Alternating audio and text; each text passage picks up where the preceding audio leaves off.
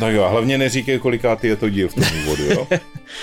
tak to se dá, můžeme to udělat jak Atis, ne? Tak nahraje čísla 1, 2, 3, 4, 5 a, a potom to, to tam jenom dosadí. Vítejte u podcastu Kecání o lítání. Ze studia vás zdraví Michal Orlita, kterého zřejmě všichni znáte. Někteří mu říkají letecký evangelista, jinak je to samozřejmě pilot, instruktor a autor blogu orlita.net. Dále je tu Vítě Novozámský, řídící letového provozu a kromě toho také pilot. A v neposlední řadě vás zdraví Adam Jandora, taktéž řídící letového provozu, pilot a zakladatel projektu airguru.cz.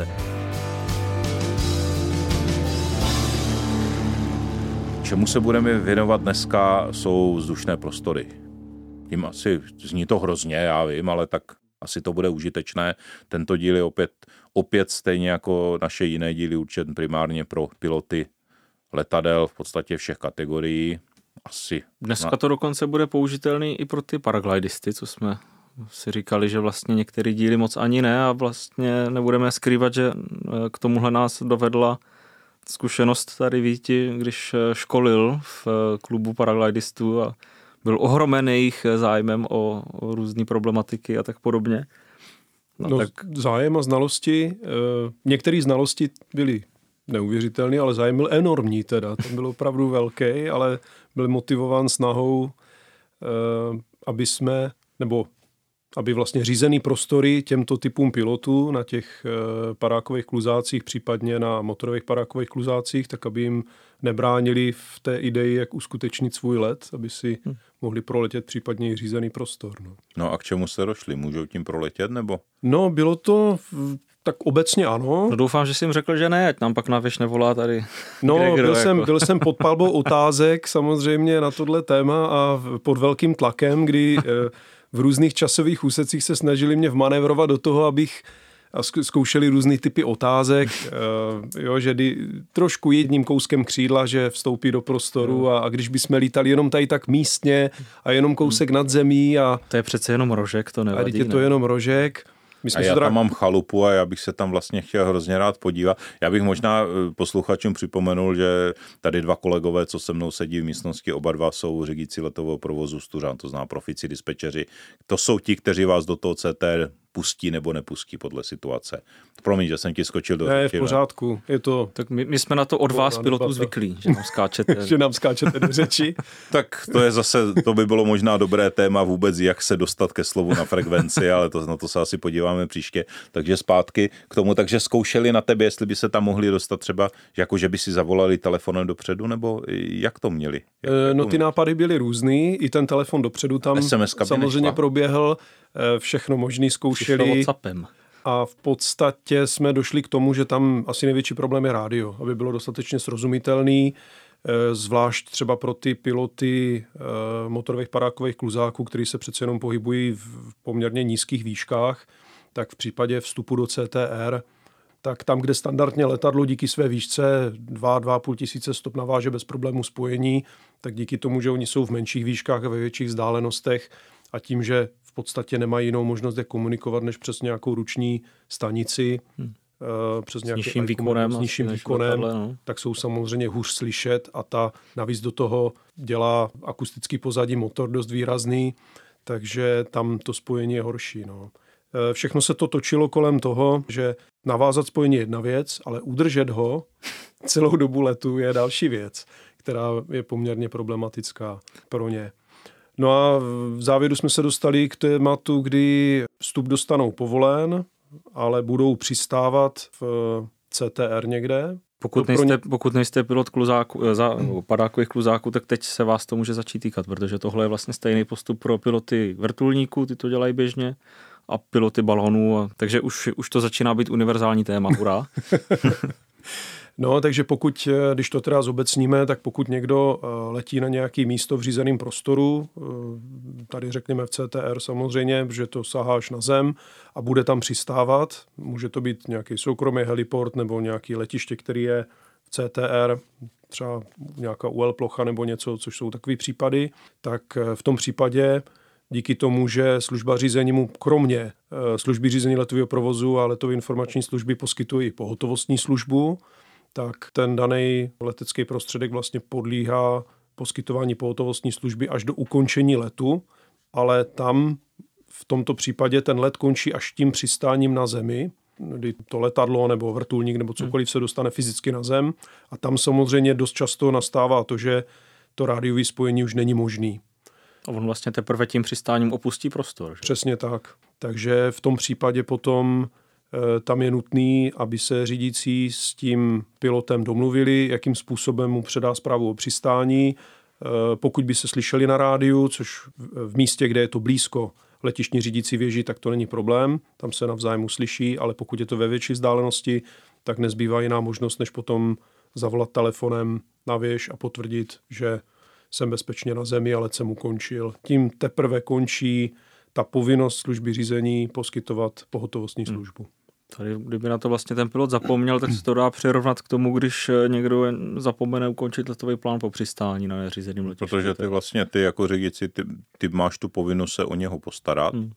jo. A to je teda vlastně pro každý let v CTR, když ano. proletím, hmm. když poletím CTR jako průlet, a přestanu s tebou komunikovat. Je fakt, že ty, když uvidíš na radaru, že letím dál, vyletím jsem CTR, tak je to přestává zajímat. Tak prostě máš jistotu, že jsem, že jsem si tam nikde nenabral hlínu do nosu, takže to neřešíš. Ale v momentě, kdy prostě uvidí, uvidíš, že jsem ti zmizel v půlce CTR, vypadlo odpovídač, neodpovídám, tak asi, tak asi to začneš řešit. No, Určitě. No, úplně stejná pohotovostní služba, jak u toho letového plánu. Jak u toho letového plánu, jasně. Hmm. No, eh, ty jsi tam řekl jednu věc, že ty eh, paraglidy můžou lítat níž, jako já nevím teda, myslím, že předpisově vlastně by asi lítat níž neměli, což nebudeme, as, asi to není předmětem tohoto podcastu. Já jsem tím chtěl naznačit jenom to, že eh, motorové letadlo když vezmu jako příklad, tak tím, že se pohybuje poměrně rychle, tak tam nenastane ta situace, že bych eh, sklesával na 150 metrů mimo obydlený území a zase nastoupával do 300 metrů no. nad obydleným územím,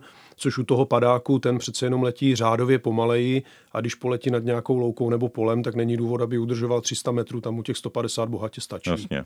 Jo. A samozřejmě další problém teď jako eh, registrace rády a volečky a tak dále, ale to teď, to teď asi necháváme stranou, to není něco, co, jsme, co my jsme schopni vyřešit tady. Přesně tak. Takže. Těm prostorům se to dá akorát pak vztáhnout, že nehledě na to, v čem letím, tak eh, pokud eh, z neřízeného prostoru mám záměr vletět do řízeného, tak dokud nezískám doslova to povolení od řídícího, tak do toho prostoru prostě nemůžu vstoupit. A už jsem i zažil výmluvy. No ale já jsem se vám nemohl dovolat, tak co jsem měl dělat? Jo a najednou se objevil v půlce CTR třeba letadlo, tak eh, to pak jako na to člověk nemá skoro co říct. No, jasně, Dokud jasně. prostě nemám potvrzený povolení, no tak eh, nedá se nic dělat, že jo, prostě. Jasně, no, že jsem se nedovolal, neznamená, ne, jo, může se stát, že ty, ty v ten moment budeš řešit něco jiného, jo, může, mohlo se na zemi cokoliv stát, že se na Tuřanech vypadla elektrika, vy tam prostě nejste a nebudete a žádný aeroplán tam nesmí letět, já vím, to asi nenastane. No, jo, ale, už, málem už se nám to stalo. Dobře, ale... Dokonce ne i málem.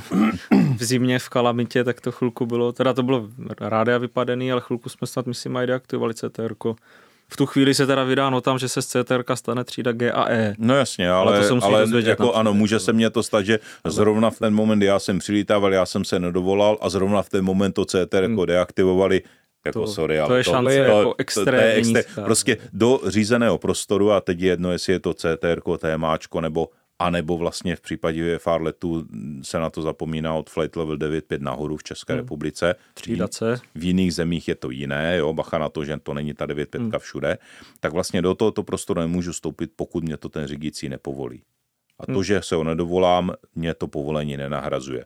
Nebo že mu nebudu rozumět, jo, zase ti řeknu, no já jsem vám volal, já jsem vám nerozuměl, to asi hmm. taky mu nevezmeš. Prostě, no to je přesně. Prostě musí, musí, musím to povolení získat.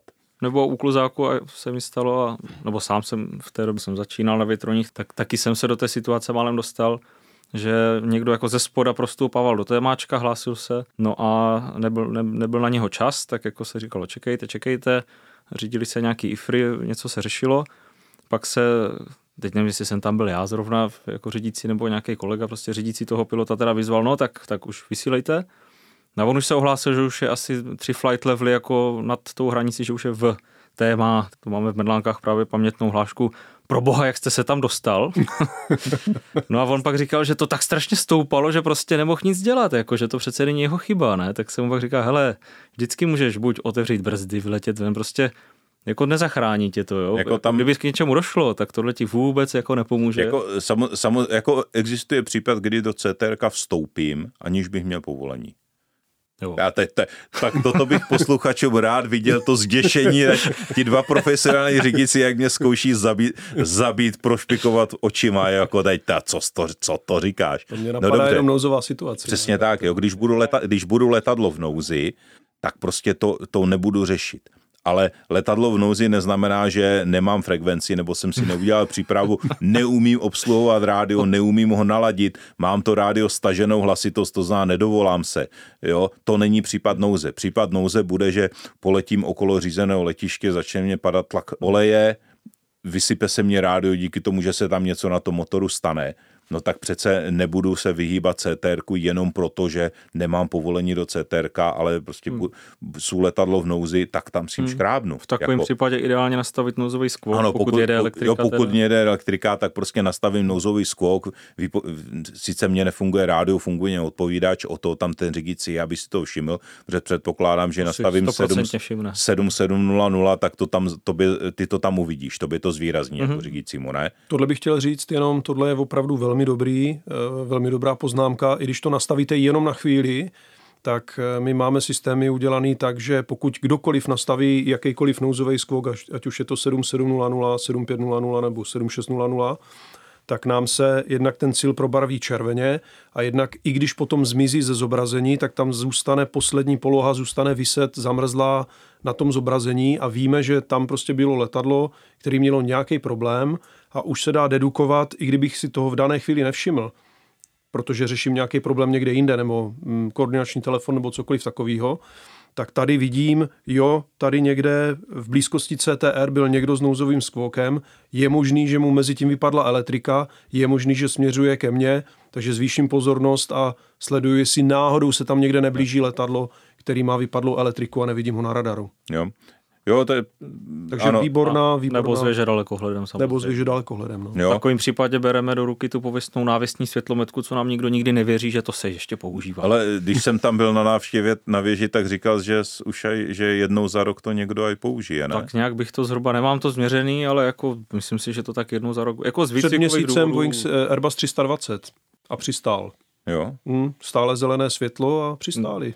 Jo, a jen jako vypa- neměli rádio nebo co? Nebo? Uh, no, nakonec se ukázalo, že to byla závada na našem systému ku podivu. Byla teda, eh, byla to závada, ke které snad ještě v historii nedošlo, ale nám se nějak samovolně, nevíme, jak se to, jak tomu došlo, vlastně technici si prošli logy a uh, na počítačích a nezjistili teda taky, kde, kde nastala závada, ale rádio na věži, s kterými já pracuji a vysílám, tak najednou se z módu vysíla, vysílání a příjem přeplo jenom do módu příjem.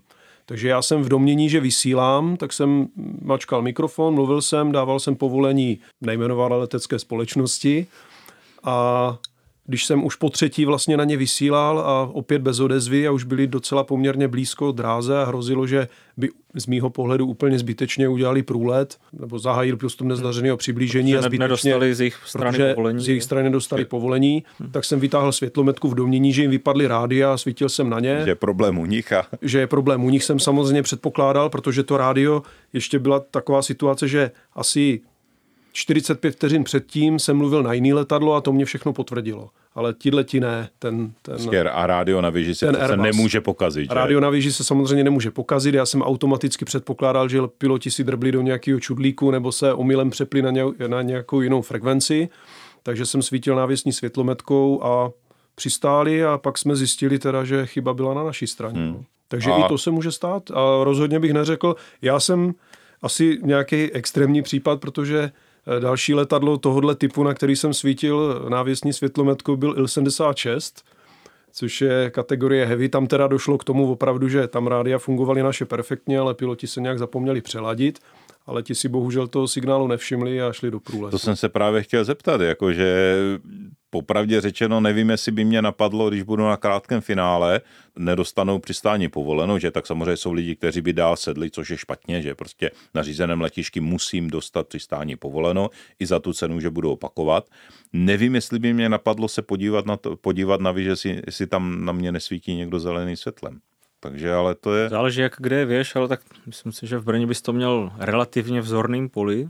Jo, že bych, si, že, bych celkem, třeba, že bych si to možná všiml. Ono to celkem jako svítí. Co, co to jo, tam bliká? To, že to není Aha, jako bludička svítí? úplně. Jo, no. On je, je to pravda, hodně, že... hodně bodový, takže jako svítí to celkem jako výrazně i ve dne. Jako když svítí hmm. slunko, tak to je vidět krásně. No. Jo. Je pravda, že tohle byla konfigurace, kde byla dráha 09, kdy ta uh, věž je vlastně trošku blíž tomu hmm. prahu dráhy a opravdu tam to zrovna a, vychází, a ne, takže je to... A, ne, a nebylo to za, za východu slunce, že by to bylo proti slunku? To, asi, no ne, ne, to bylo vlastně během nevím, dvě hodiny odpoledne třeba místního času nebo nějaký takový mm-hmm. čas. Takže jo, tak to, tak to je dobré. Takže to je vlastně výhoda toho prostoru CTR, který je teda obsluhovaný věží, která má tu možnost koukat ven, tak ať už teda je nějaký narušení nechtěný, anebo tady ten třeba případ nouze, tak vlastně tím, že nějaký letadlo vletí někde do té máčka, taky by si ho ten řídící měl všimnout, ale třeba nemusí. Když no, z té Prahy je to docela daleko, ne? Jako by se, by se podíval, aby, aby se zvedl od stolu a podíval si, jestli tam něco nevidí. tak, že? Ale jako, když člověk na sebe potřebuje upozornit z tohoto důvodu, že třeba nemá odpovídač a má nějakou nouzi,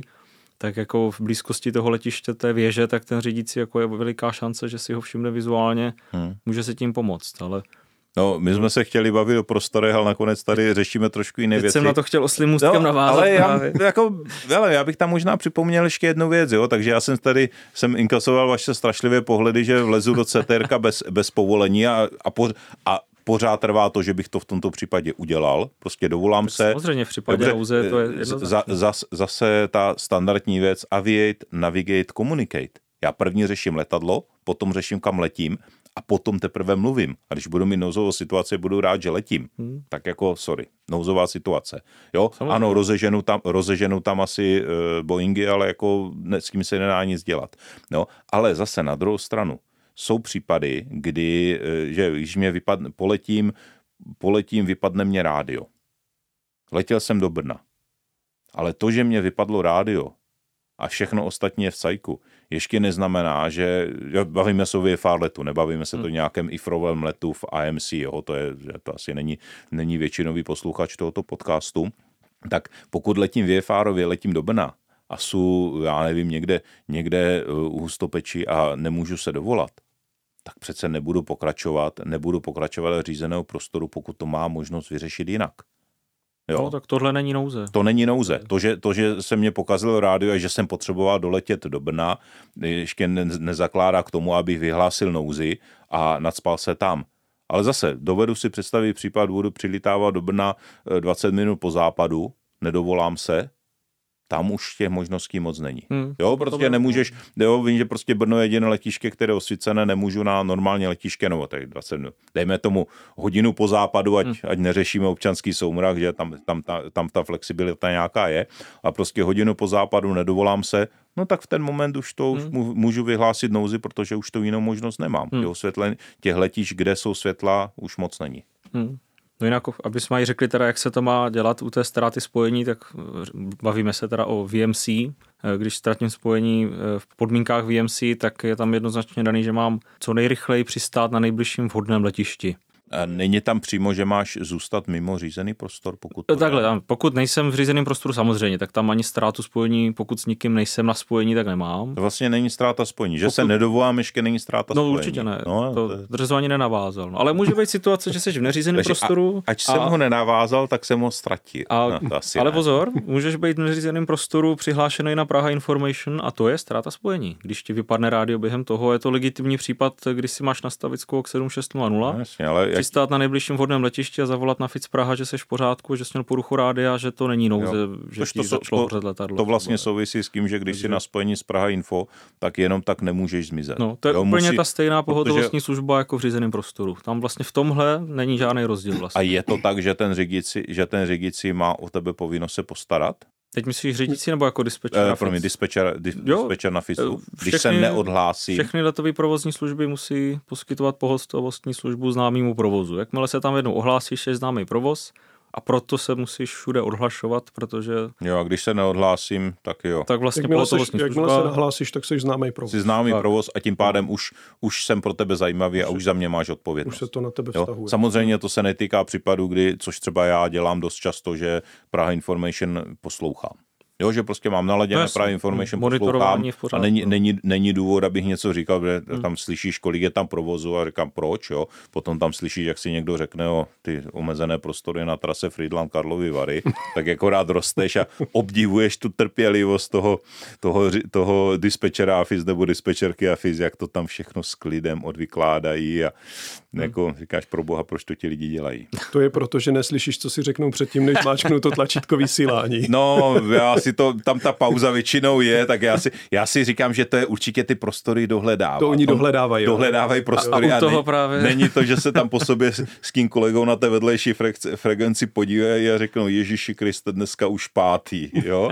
Ale zase na druhou stranu já jsem slyšel, že toto je pořád ten lepší případ, než lidi, kteří ty prostory propálí. Hmm. Jo, že na tom Ficu vlastně říká, zaplať pambu za to, že se někdo zeptá, je to, jako, je to méně špatně, než, než to ignorovat úplně. Než nevědět a nezeptat a propálit. No, no jinak zpátky k té ztrátě spojení, teda takže abych to uvedl na prvou míru, když je navázaný spojení. Když je navázané spojení. Jo, čili no. obou straně jsme si už povídali, ať už s Ficem, nebo s radarem, s věží, a tak, eh, tak, nebo v podstatě to platí i na AFIS, protože AFIS je taky letová provozní služba, která poskytuje pohotovostní službu úplně stejně.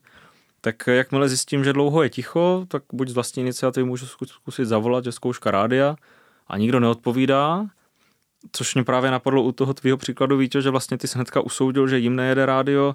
Ono to je úplně jedno, že nakonec vlastně se ukázalo, že to bylo naopak prostě z pravidla u té ztráty spojení během té situace nikdo nikdy neví, která ta ztráta to je, jestli oboustranná, jednosměrná a teď v kterém směru, jestli přijímač, vysílač. Jo, takže vlastně nikdy člověk neví, ale z pozice pilota je potřeba to vždycky brát tak, že, že mě nejede třeba jenom přijímač, ale vysílám. Jo, to nám vlastně říká i ten předpis eh, L2, že mám potom v, v takovém případě, když mě teda nikdo neodpovídá, tak musím říkat se slovy vysílám naslepo, oznamovat svoje záměry, co teda se chystám udělat – No a správně bych teda měl postupovat tak, že se vydám na přistání na nejbližší vhodné letiště. Je tam opravdu napsaný vhodné. Nemusím se nutit eh, třeba, nevím, s Cirrusem 22 na maximální hmotnosti přistávat někde na kratoučky a roklubové letiště, to prostě není v tu chvíli pro mě vhodné letiště. Klidně to může být Ruzině, to vhodné letiště. Ale Frankfurt to asi nebude, že? Ale...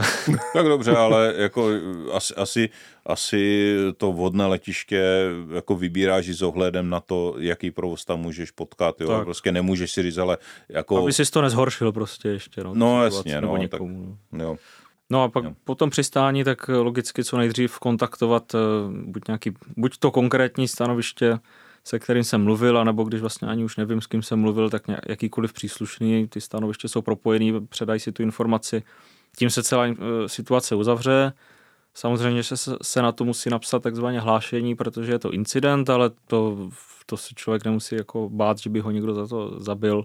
Hmm. To se prostě může stát a naopak, když všechno udělá takhle, jak se má, byť by to znamenalo, že se kvůli němu odkloní nějaký větší provoz, tak když tam jde takhle o potenciální nouzi třeba, tak eh, ho ve výsledku můžou ty inspektoři i pochválit, že vlastně zachoval chladnou hlavu, udělal to tak, jak se má. 7600 a, no. a funguje, ale prostě pokud to můžu vyřešit jinak, tak no, prostě jasně, do no. toho řízeného no. prostoru nevlezu, protože to ne, není nejbližší vodné letiště a měl jsem k dispozici tak, no. spoustu jiných řešení. Ale když to bude třeba případ té noci, tak prostě v noci nemám hmm. jiné řešení hmm. než tuřany sorry, nejsou na spojení, pokazil jsem hmm. rádio, bác, jdu do Tuřan. Hmm. Jo.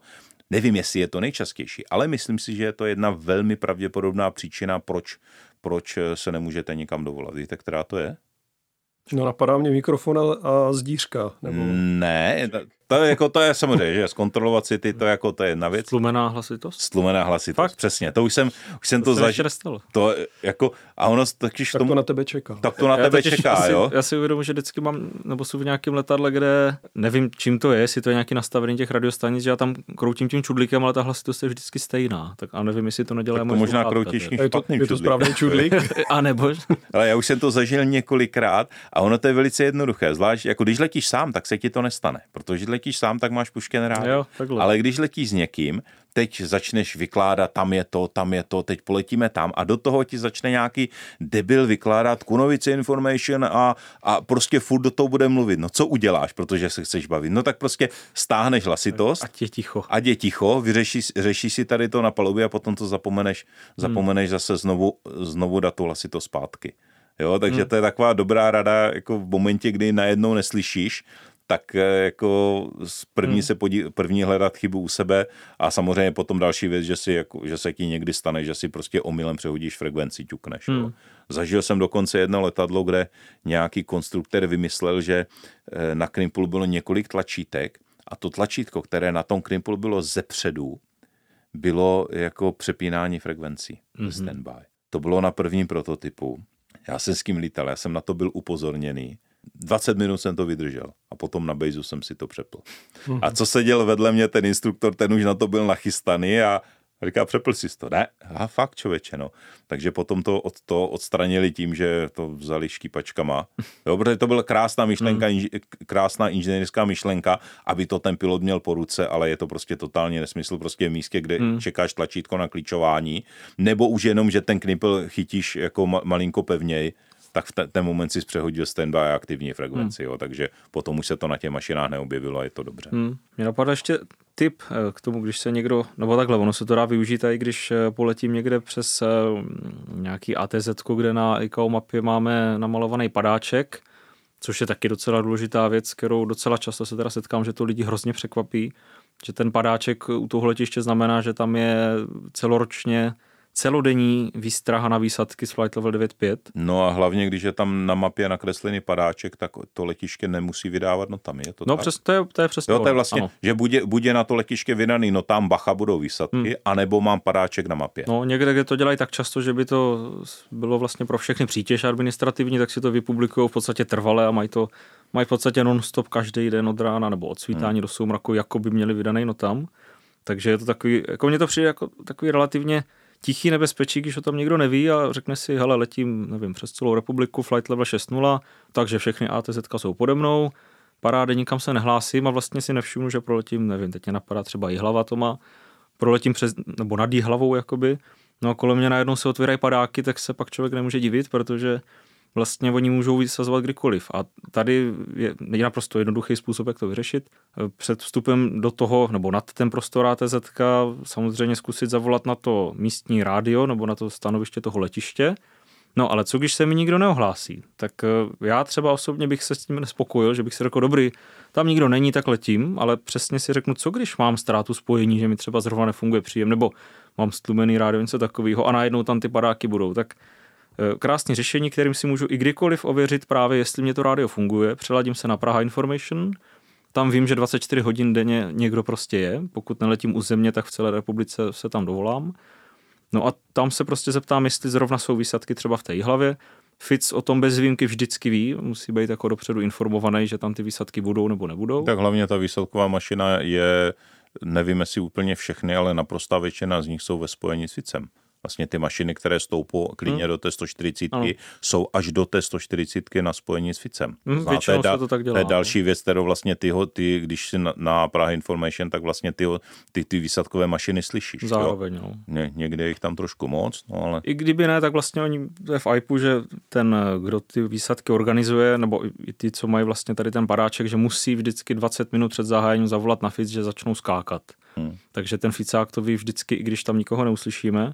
Čili to je jeden příklad, ale zároveň si tím můžu právě ověřit třeba to rádio, že se ladím třeba na nějaký řízený stanoviště a teď pojmu podezření, že je právě to ticho, tak se leknu, co se děje, nebo i na neřízený, tak vlastně na tom Praha Information tím, že se tam ohlásím a můžu klidně říct zkouška rádia, nebo se zeptám na něco dalšího, co mě může zajímat, tak tím zjistím, jestli teda, když mě někdo neodpovídá ani tam, tak pak už bývá teda jedině nouzovka, ale tam bych volal jenom v případě, že teda jsem v tom řízeném prostoru. Urči, určitě asi, ne, prostoru to určitě asi na, nouz, na nouzové frekvenci nebudu, nebudu volat Praha Information, abych zjistil, ne, ne, jestli nejsou to... výsadky v hlavě. Stejně tak nemá na nouzové frekvenci smysl volat hlava rádio, protože na určitě té frekvenci ne. tam nikdo není. To jsem no, což je, spojil zbytečně s tím no, řízeným prostorem. No, tak, když což, bych byl řízeným Což je možná prostoru, teď asi tak... zajímavá otázka na vás, že já jako pilot, já vlastně nevím, jak ta nouzová frekvence, ale mě to chvilku trvalo, dneska už to teda vím, ale já se teď zeptám, a vy tu frekvenci monitorujete, nebo vy máte na věži? Musí být zapnutá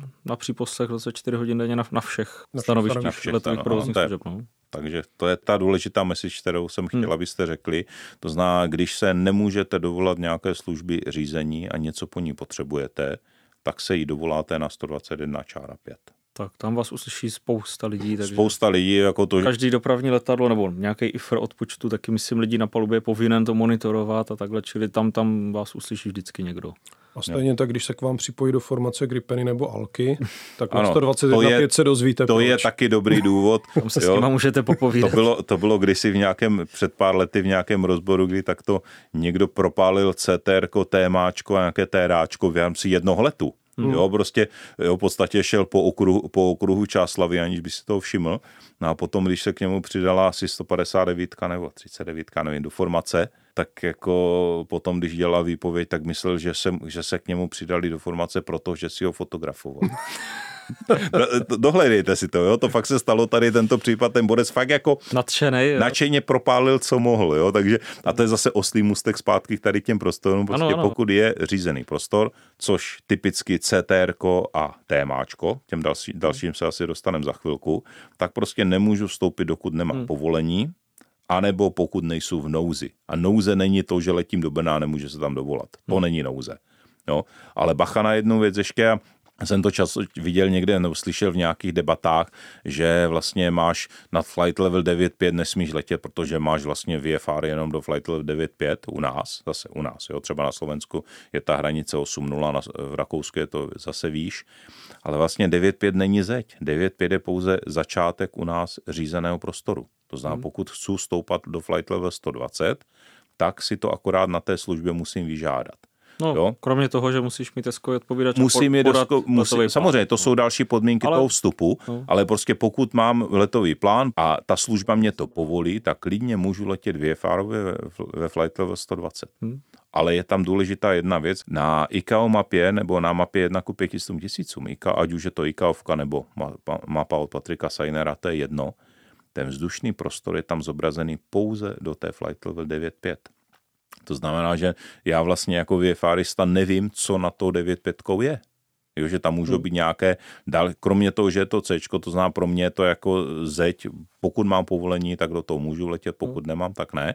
Ale nevím, nemůžu předpokládat, nevím, jaké jsou tam další prostory a musím nějakým způsobem počítat s tím, že ten řídící mě to nepovolí nebo mě bude spat někam a jinam, protože já nevím, to na té mapě hmm. není.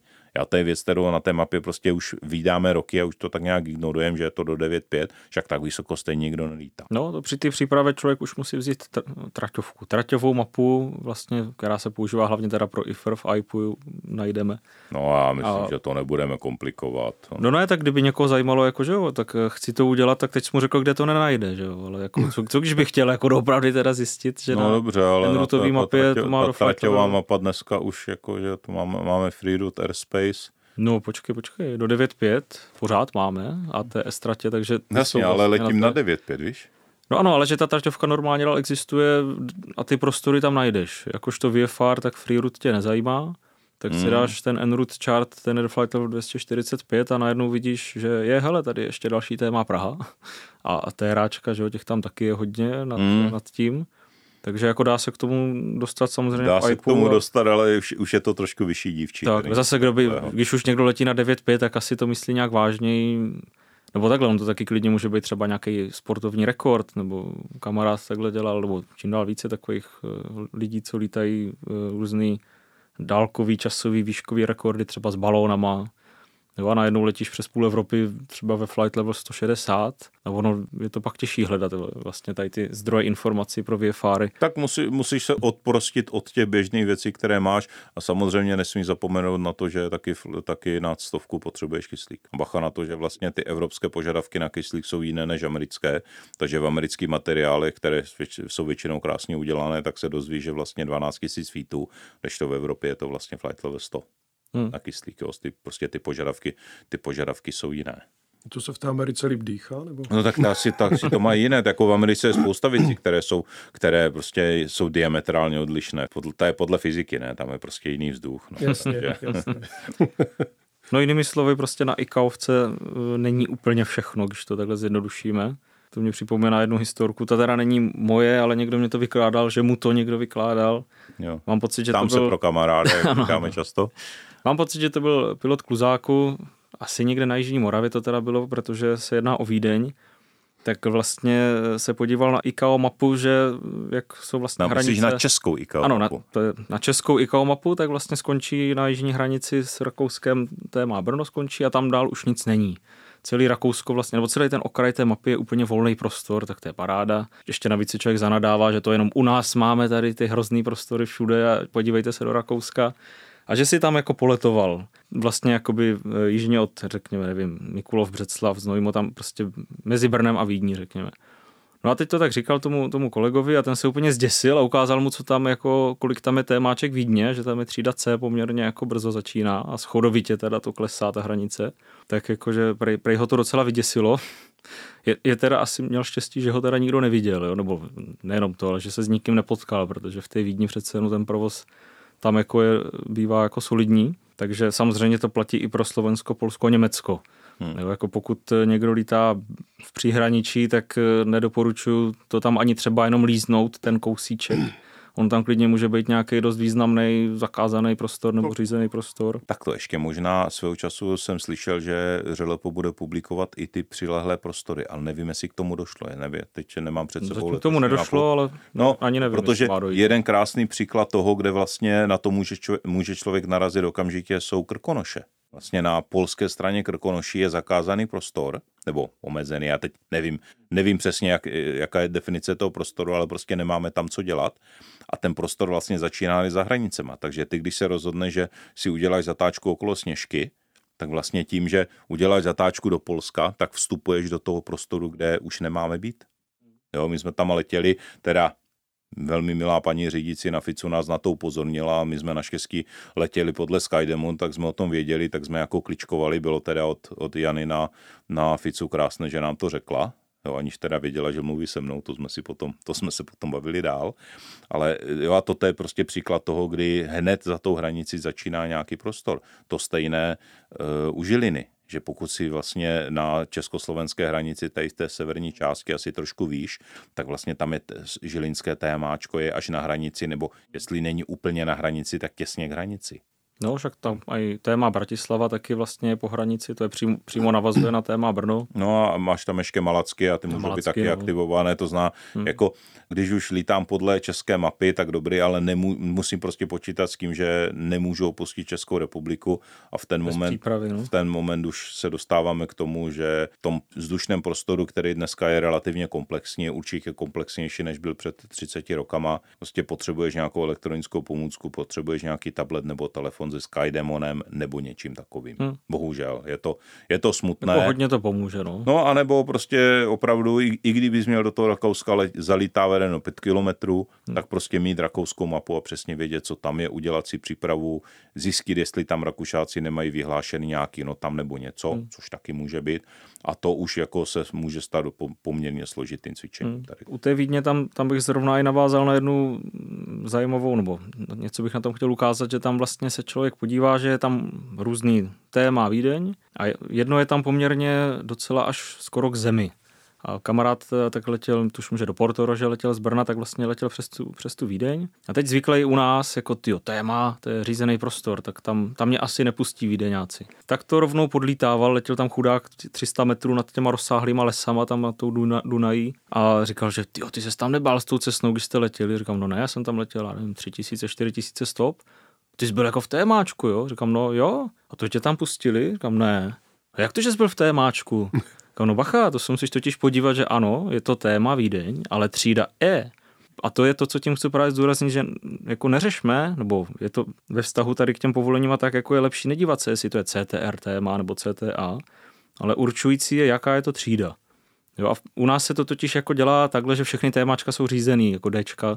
Třeba v tom Rakousku to mají tak, že některý jsou C a některý téma je třída E. To znamená, že ten IFR tam klidně může letět jako řízený ale VFR eh, let ve třídě E nevyžaduje letové povolení, takže já tam můžu klidně i bez spojení vlastně, pokud to není RMZ, tak bez spojení já můžu proletět téma Vídeň naprosto legálně ve třídě E a je to úplně to stejné, jako když letíme u nás ve třídě E kdekoliv volně. Hmm. Jo, protože tady taky, ono přesně na té IKAovce tam nic není, ale když se podíváme třeba na tu traťovku, tak tam to je jakoby sektorová mapa, tak všude máme nějaký sektor nebo CTA, což je řízená oblast a jestli to je CTA nebo TMA, záleží, jestli to je vstažený k nějakému letišti, nebo jestli to je, řekněme, volně v krajině. A my tím, že máme ty CTAčka vlastně takhle jenom volně v té krajině, tak nám to ani nepřijde, že úplně všichni lítáme v řízené oblasti Praha, která má třídu E až do flight level 9.5 a třídu C nad flight level 9.5. A přitom je to pořád CTA. Jo, akorát u té Vídně tím, že to je spojený, nebo souvisí to s tím letištěm, tak je to jako terminal control area, proto TMA. A dali tomu prostě třídu E a vlastně na té mapě to Čecha odradí, že pane bože, tam je téma Vídeň a tam, tam jsem slyšel, že, že tam mě nepustí, ale není téma jako téma, je třeba u toho Skydemona je to krásně vidět, když si podržím. Já prs... jsem si to právě tady před sebou otevřel, aby to, aby vidím to tady ten vertikální, no. Takže já vám to můžu ukázat, jestli ano. chcete. To je škoda, že to nevidíte, to je fakt nádhera. takže, takže kdybyste viděli, tak byste viděli. Jo. Ne, ale je to tak, jo, to já jsem tady vlastně klepl oblast eh, oblast, to je přesně ta oblast, kde vlastně lítal ten, ten s tím větroněm. A tady vlastně máte téma Vídeň je o 3,5 tisíce feetů MSL nebo 1000 feetů AGL až do 6,5 tisíce, ale je to Ečko prostor. To zná pro mě jako VFRistu, mě to vlastně nezajímá. Jo, prostě od těch 6,5 tisíce feetů nahoru až do flight level 245, což naprostá většina z nás nikdy nedostoupé, tak už je C. To zná prostě do 6,5 tisíce feetů, přestože je to témáčko, tam můžu lítat. Jo? Ale aby si z toho někdo neodnesl, ve Vídni v témáčku můžu letět. Ne. Pokud, musíte se podívat, jestli je to C nebo E. A pokud nezjistíte, jaká je ta třída prostoru, tak se tomu radši vyhněte. Na Skydemon je to naprosto krásně vidět, když prostě hmm. zabudnete prst do Skydemonu, tak tam vidíte, jsou tady velikánské písmena, jestli je to Ečko nebo Cčko. Ono i na těch ICAOvkách vlastně to vychází ze standardu ICAO, že v každém tom prostoru je takový ten rámeček, že si to je téma 1, 2, 3, Praha, Vídeň, cokoliv. A je tam, jsou tam vertikální hranice a v, v tom rámečku je vždycky uvedený to písmeno C, D, E. Raději teda pro jistotu ještě dodáme, že i tak e, může mít to témáčko nějaký zvláštní mm, jako pravidla, řekněme, který na té mapě třeba nejsou. Vys, e, řekněme třeba prostory nebo CTR Praha nebo CTR Ruzině, tak eh, tam eh, máme určitý prostory, kam normální letadlo nesmí, nebo musí mít ESCO odpovídač, eh, letový plán a tak dál. Ale v IPu se, pouze v IPu textově se dočteme, že je výjimka pro lety balónů, který to třeba splňovat nemusí. Ale pohledem na mapu, anebo někam, kde se dočteme, že aha, tady pravidla vybavení třeba tím odpovídačem, tak se dočtu, že v CT Ruzině a tak dále a tak dále ale pak potom kousek jinde se dočtu, že vlastně eh, lety balonů v CTR Ruzině mají tuto výjimku z tohoto ustanovení. Tak že teď, jsme, teď jsme asi běžnému pilotovi trošku zamotali hlavu tady tímto a zamotáme ještě víc, ale to je prostě, to je tady náš úkol dneska. To byl čistý alibismus, až někdo naboří nějaký témáčko, kde byla nějaká podmínka navíc, no ale Jandora říkal, že tam můžu normálně vletět a Orlita přitakává. A oni říkali, že, že Vídeň témáčko, že to vlastně můžeš letět. Takže znovu, Vídeň témáčko, letím pouze tam, kde je to Ečkový prostor. A pokud si neumíte zjistit, jestli je to Ečko nebo Cčko nebo Dčko, tak je to pro vás zeď a nemůžete tam.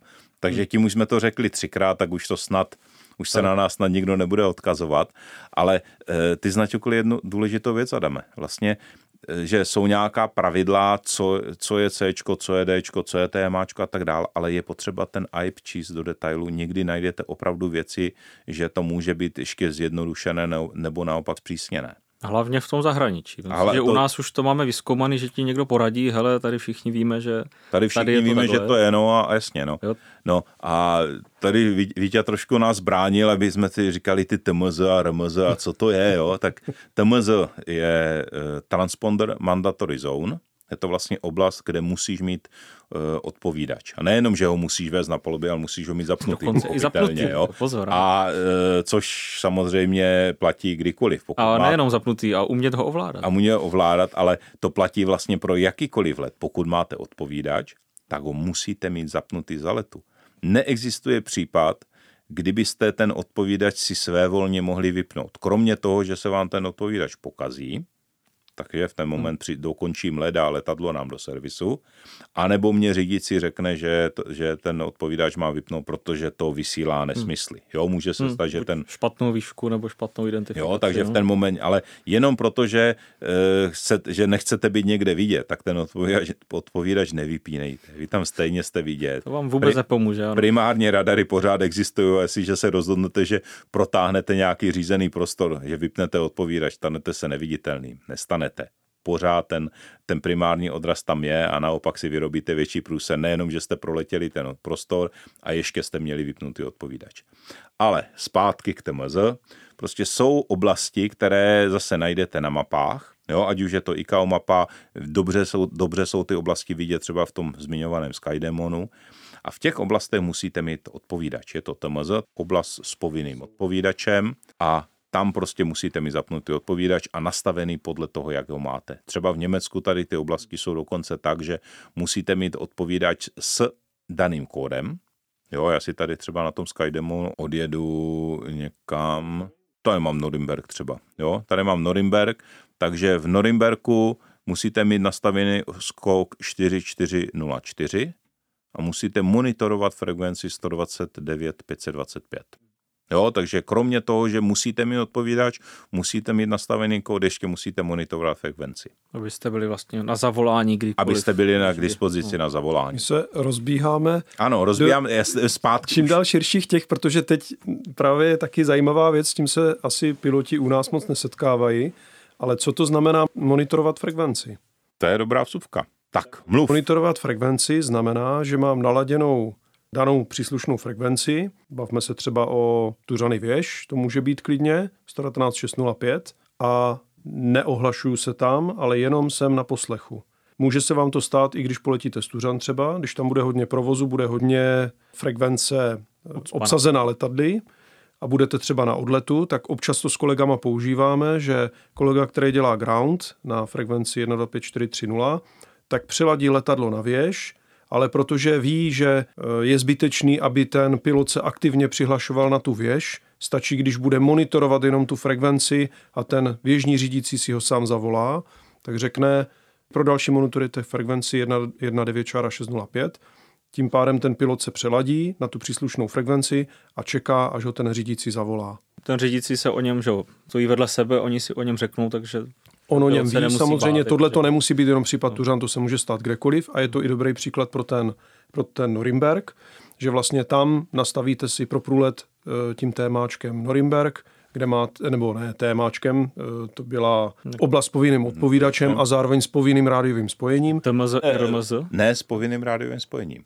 no, monitorování tak, právě. Dobře, to, no, ne, ne, te, ano, to je drobná niance, ale hmm, dost drobná, podstatná. ale podstatná, přesně. Takže naladím si příslušnou frekvenci norimberskou a jsem na poslechu a pokračuju v letu. V případě, že bude potřeba, tak ten řídící mě zavolá. Já prostě mlčím. Jo? Když mě řídící řekne, přejděte Tuřany věž, to znamená, já se s ním rozloučím, teda zopakuju frekvenci, rozloučím se s ním, naladím novou frekvenci, chvilku počkám, až vím, že někomu neskočím do řeči a zavolám tu řany věž.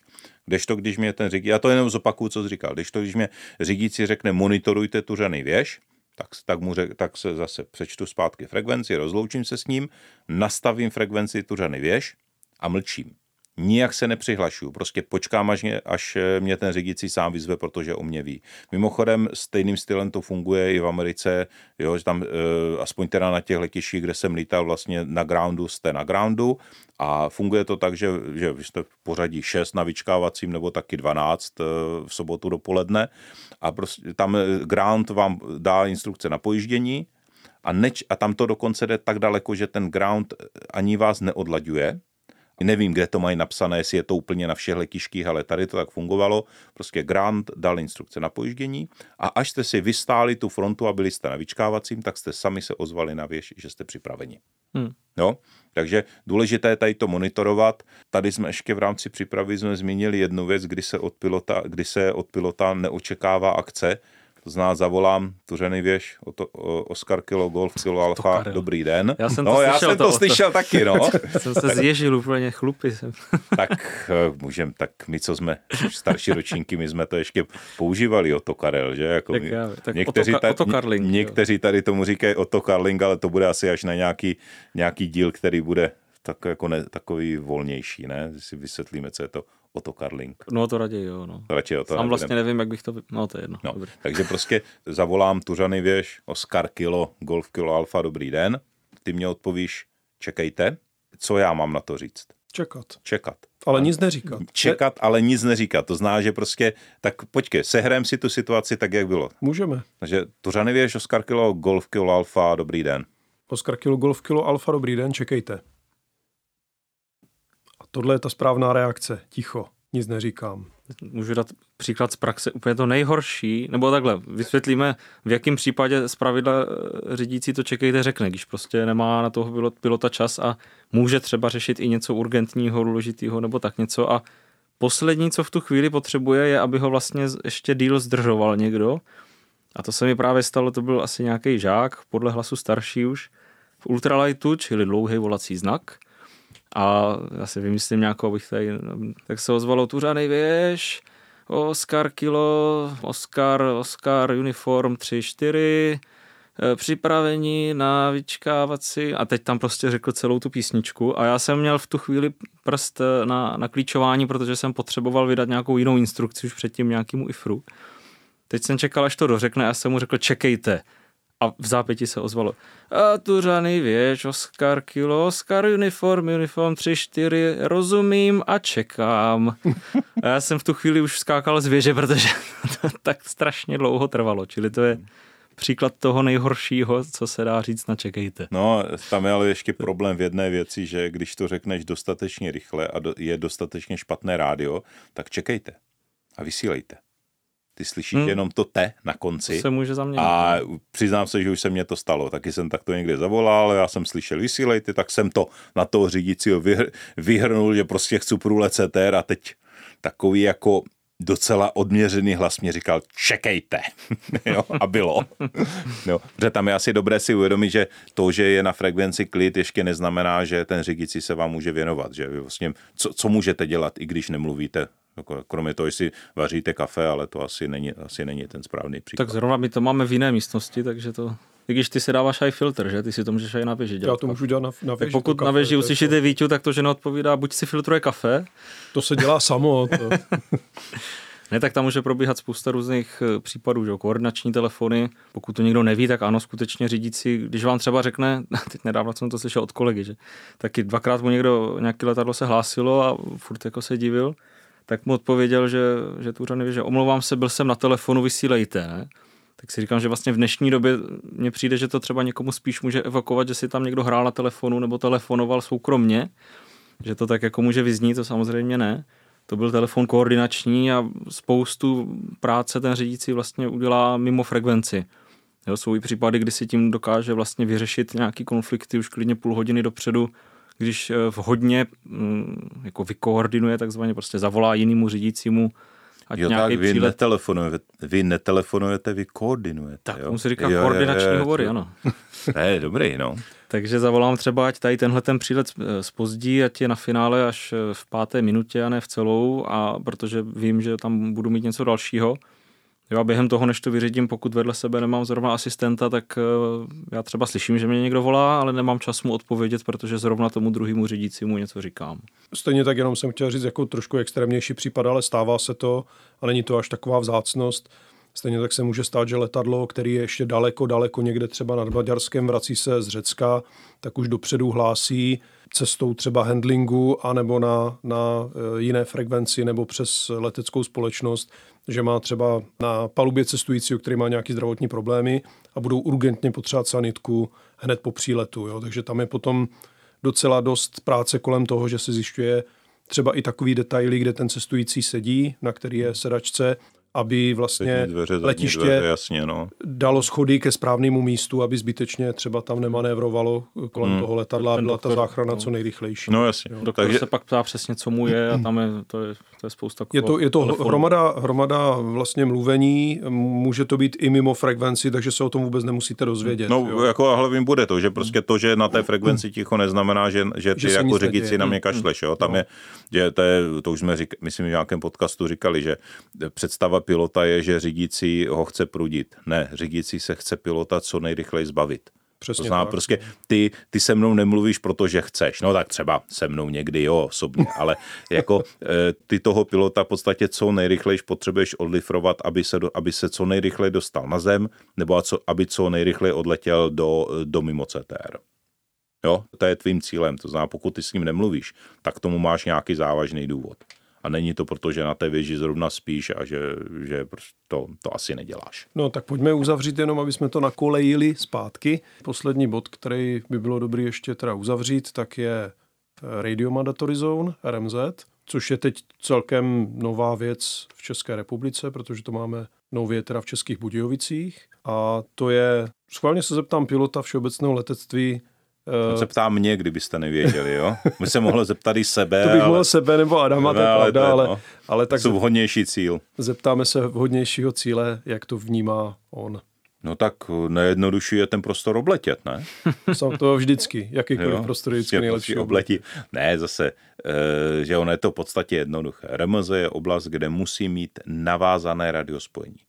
Jo? Tam ten rozdíl je, že navázané spojení znamená, že zavolám Budějovice Information Oscar Kilo Golf Kilo Alfa, sledujte žádný, žádný Oto Karel. Výborně. A uh, Budějovice Information mě uh, odpoví, tak v ten moment já jsem splnil povinnost navázat spojení. No udržovat ještě, nezapomeň. A udrž, potom a, musím, aby nás někdo nevzal za, do A potom mu musím dál udržovat. Ale jde o to, že když budu chtít proletět tímto prostorem, tak to je to, co mě stačí. Navázat a udržovat. Hmm. Nepotřebuju, a v podstatě ta služba mě to ani nemůže. Nemůžou mě říct průlet ATZ povolen hmm. nebo něco takového. To nepodléhá letovému povolení. Nepodléhá letovému povolení, ale z mé strany musím to spojení navázat a držet. To znamená, že zavolám, oni mě odpoví a já na té frekvenci vychrlím, kam letím, jak letím, oni mi řeknou, co tam mají nebo nemají. Jo, to všechno je v pořádku, ale neřeknou mě e, průlet povolen. Jo, to je to stejné, jak na afisovém letišti ti nikdo nemůže říct přistání povoleno nebo vzlet hmm. povolen. Prostě to není služba řízení. Ale pokud je tam vyhlášena RMZ, což je případ Český Budějovic, tak to spojení musím udržovat až do okamžiku, než, než z toho prostoru vyletím. Bylo to správně? Je to správně. Nelze nepochválit. O, děkuji, děkuji pánové. No. Ještě příklad je TRAGA, že jo, to už nějakou dobu tady s náma je, ale myslím si, že ne úplně všichni piloti se s tím ještě setkali, že by, pokud teda zrovna jejich letiště to nemá, tak všechny TRAGA jsou taky RMZ. Tam funguje to naprosto stejně, jak teďka říkal Michal. Ohlásím se na to rádio místní a musím udržovat spojení a tím to hasne. Taky nežádám o vstup do té RAGA. Jsi si jistý, že všechna?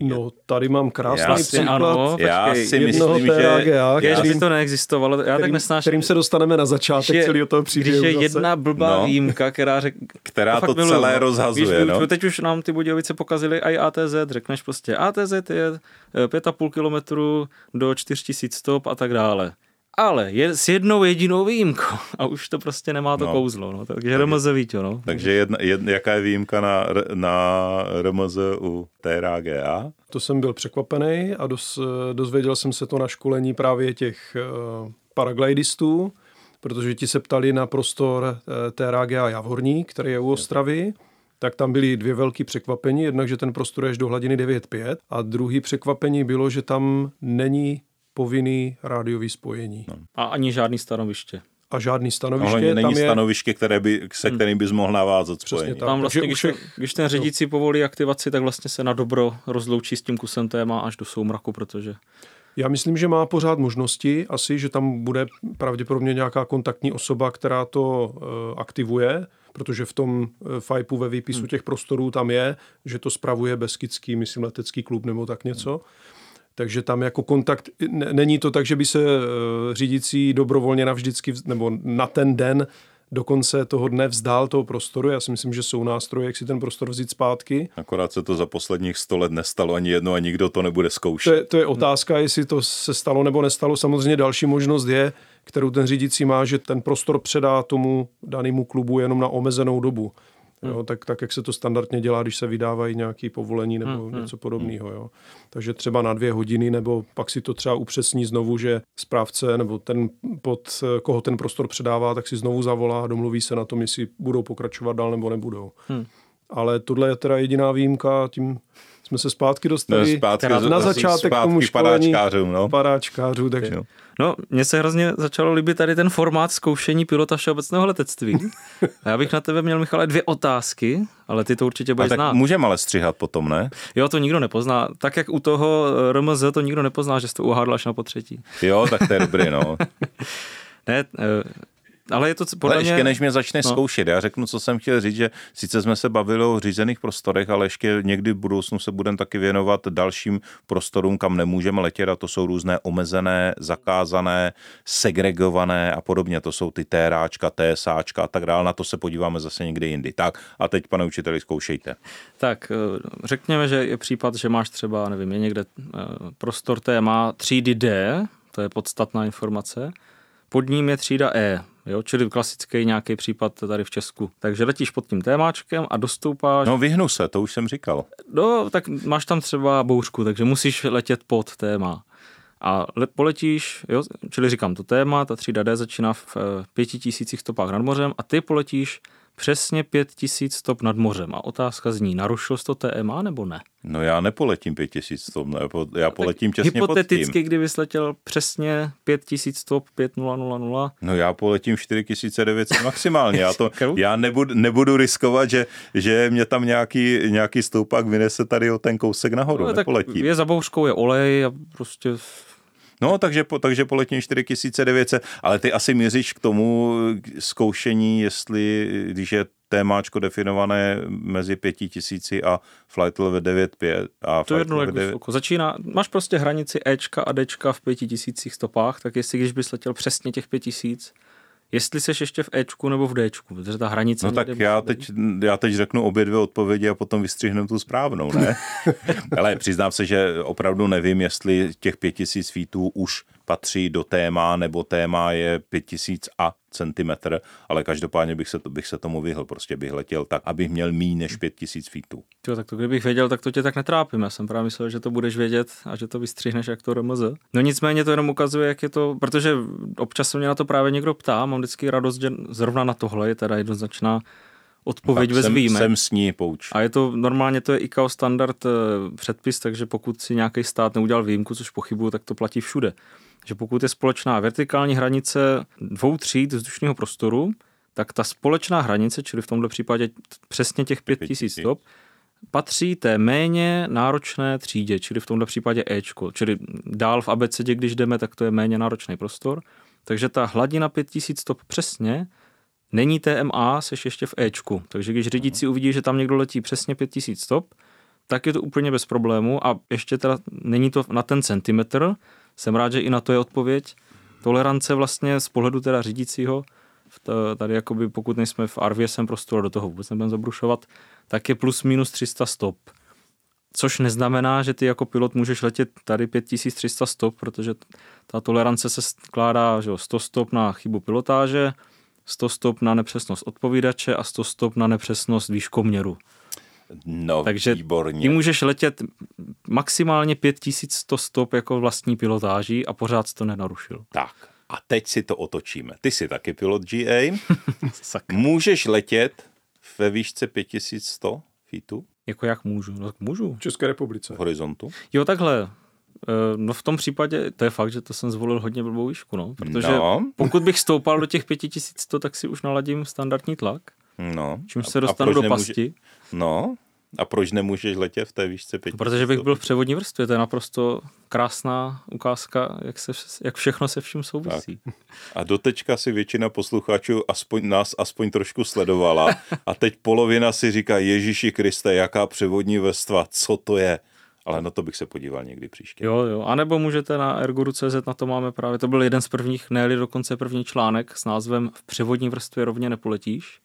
Tam je to všechno vysvětlené i proč, takže to můžeme rovnou opustit radši toto téma. Ale někdy, někdy se tomu Ale kdyby, takhle, kdyby to bylo to témáčko třeba 3500 stop, tam to bude hezky, tak můžeš letět 3600 stop úplně leg- legitimně. Jakoby. A samozřejmě to nedoporučuji. Tvůj nápad letět aspoň 100 stop pod tím je asi nejlepší, protože termika, nepozornost, Jo. Za to narušení to nestojí. Za to to nestojí, přesně. Ale jako chápu to, že když se někdo ptá, jako, že kde je teda ta hranice, to přece musí nějak být. Tak, tak ale dobře, dobrá ale zpráva, jako že... určitě nemůžeš letět, když ta hranice je 3,5 tisíce, tak nemůžeš záměr, záměrně letět 3600. To bys neměl. To, to bys neměl. To už nemáš jako máš rezervu prostě, na chybu. No. Jo, to je rezerva na chybu, kterou nemůžu využívat, hmm. prostě letím 3,5 tisíce a v případě, že e, mám nějaký závažný důvod letět 3,5, když mě moc nenapadá, že někdo řekne, hmm. no a že tam je oblačnost, jako to, že hmm. nebudeš, to je jako... A v každém případě, že ti do toho skáču, je dobrý teda aspoň monitorovat frekvenci toho stanoviště toho hmm. téma, protože ono vlastně poletím tři a půl tisíce a ve čtyřech tisících mě může přežehlit naprosto legálně nějaký jumbo nebo heavy letadlo.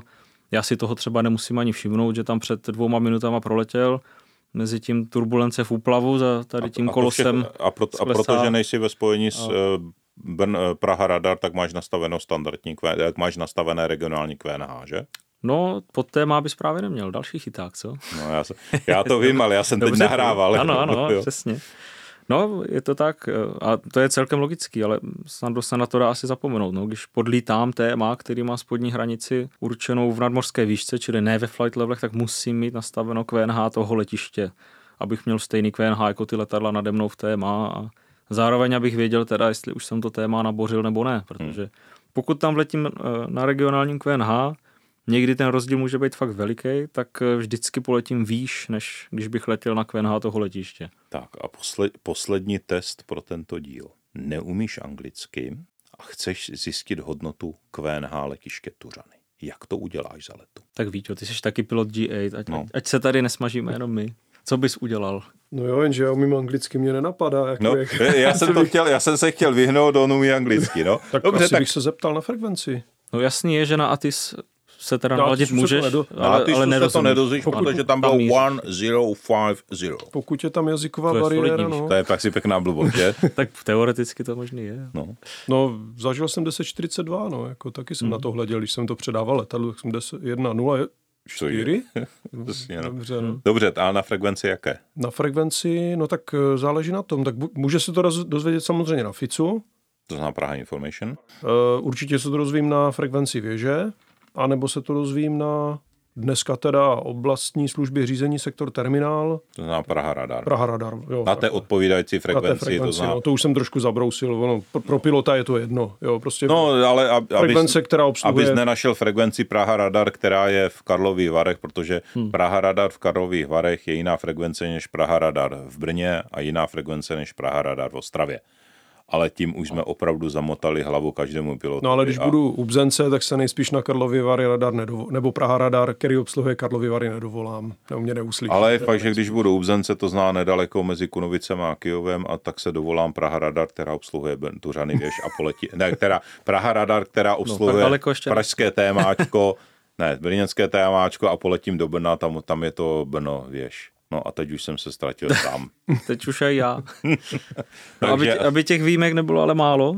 A odpověděl jsem správně teda? No samozřejmě. Jo, dobrý. Jo, jako Jo, samozřejmě můžeš si to QNH taky zjistit před letem, protože e, to QNH se mě za tu hodinu, co poletím, prostě nezmění a i když se mě změní o jedničku, řekněme si otevřeně při přesnosti těch výškoměrů. Je to úplně... No hlavně jeden hektopascal dokonce i oficiálně tě ani, ani tě na to nemusí ten řidicí upozorňovat. Význačná změna je víc jak jeden, takže jo. až dva teprve, tak, takže jeden hektopascal můžeš naprosto legitimně na to. A kolik je jeden hektopascal na výškoměru? Metrovej nebo feetový? Feetovém.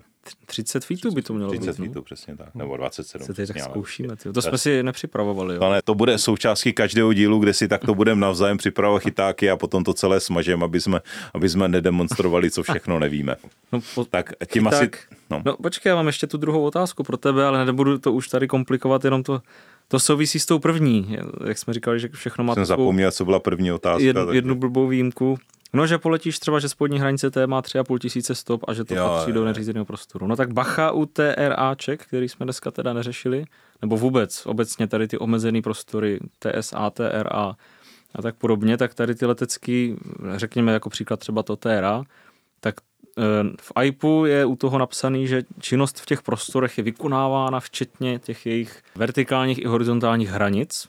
To znamená, že to není jak u toho témáčka, co jsme si říkali, tam když bude TRAčko začínat třeba ve 3,5 tisíce stop, tak pokud bys letěl 3,5 tisíce stop, tak už ho narušil, protože v těch 3,5 tisících stopách poletí ten Gripen jakože u sebe doma, takže ty bys měl letět zase aspoň těch teda jako 100 Takže v té hráčku letí Gripen. Tak. U těch vojenských prostorů, berme to tak, že vojáci se roztahují až včetně Jo, TRA, TRA, nikoli v TRA GA, víš, já jsem si představil jo, v TRA, TRA GA Gripena. TRA normálně vojenský. Normální GA, TRA, jo. Nebo TSA jo. klidně, tak tady ty omezené prostory většinou jsou teda vojenské, ale může to být i z jiného důvodu ty TRAčka, tak ta činnost v nich je vlastně včetně těch hranic. Ano. Takže tam bacha, nebo často jsou ty TRAčka od pěti tisíc, tak v těch pěti tisících už máte průšvih. Jo. Takže... A teď mě napadla taková šil, šilená myšlenka, že vlastně TRA a TRAGA, je to vlastně vypadá velmi podobně, ale že tam je docela zásadní rozdíl. Jo, to, že v TRAGA pouze navážu spojení, kdežto do TRA nesmí vstoupit, dokud mě to někdo nepovolí. Hmm. To jsem si nikdy neuvědomil, tady tuto souvislo, že vlastně tím označením je to strašlivě blízko ale diametrálně odlišné, odlišné postupy. Že vážení posluchači, jste svědky tady procitnutí leteckého evangelisty, kdy si uvědomil zásadní informaci, která ti určitě úplně změní život. No já, já to asi nebudu dva dny zpátky, větě, jak to tak poslouchám.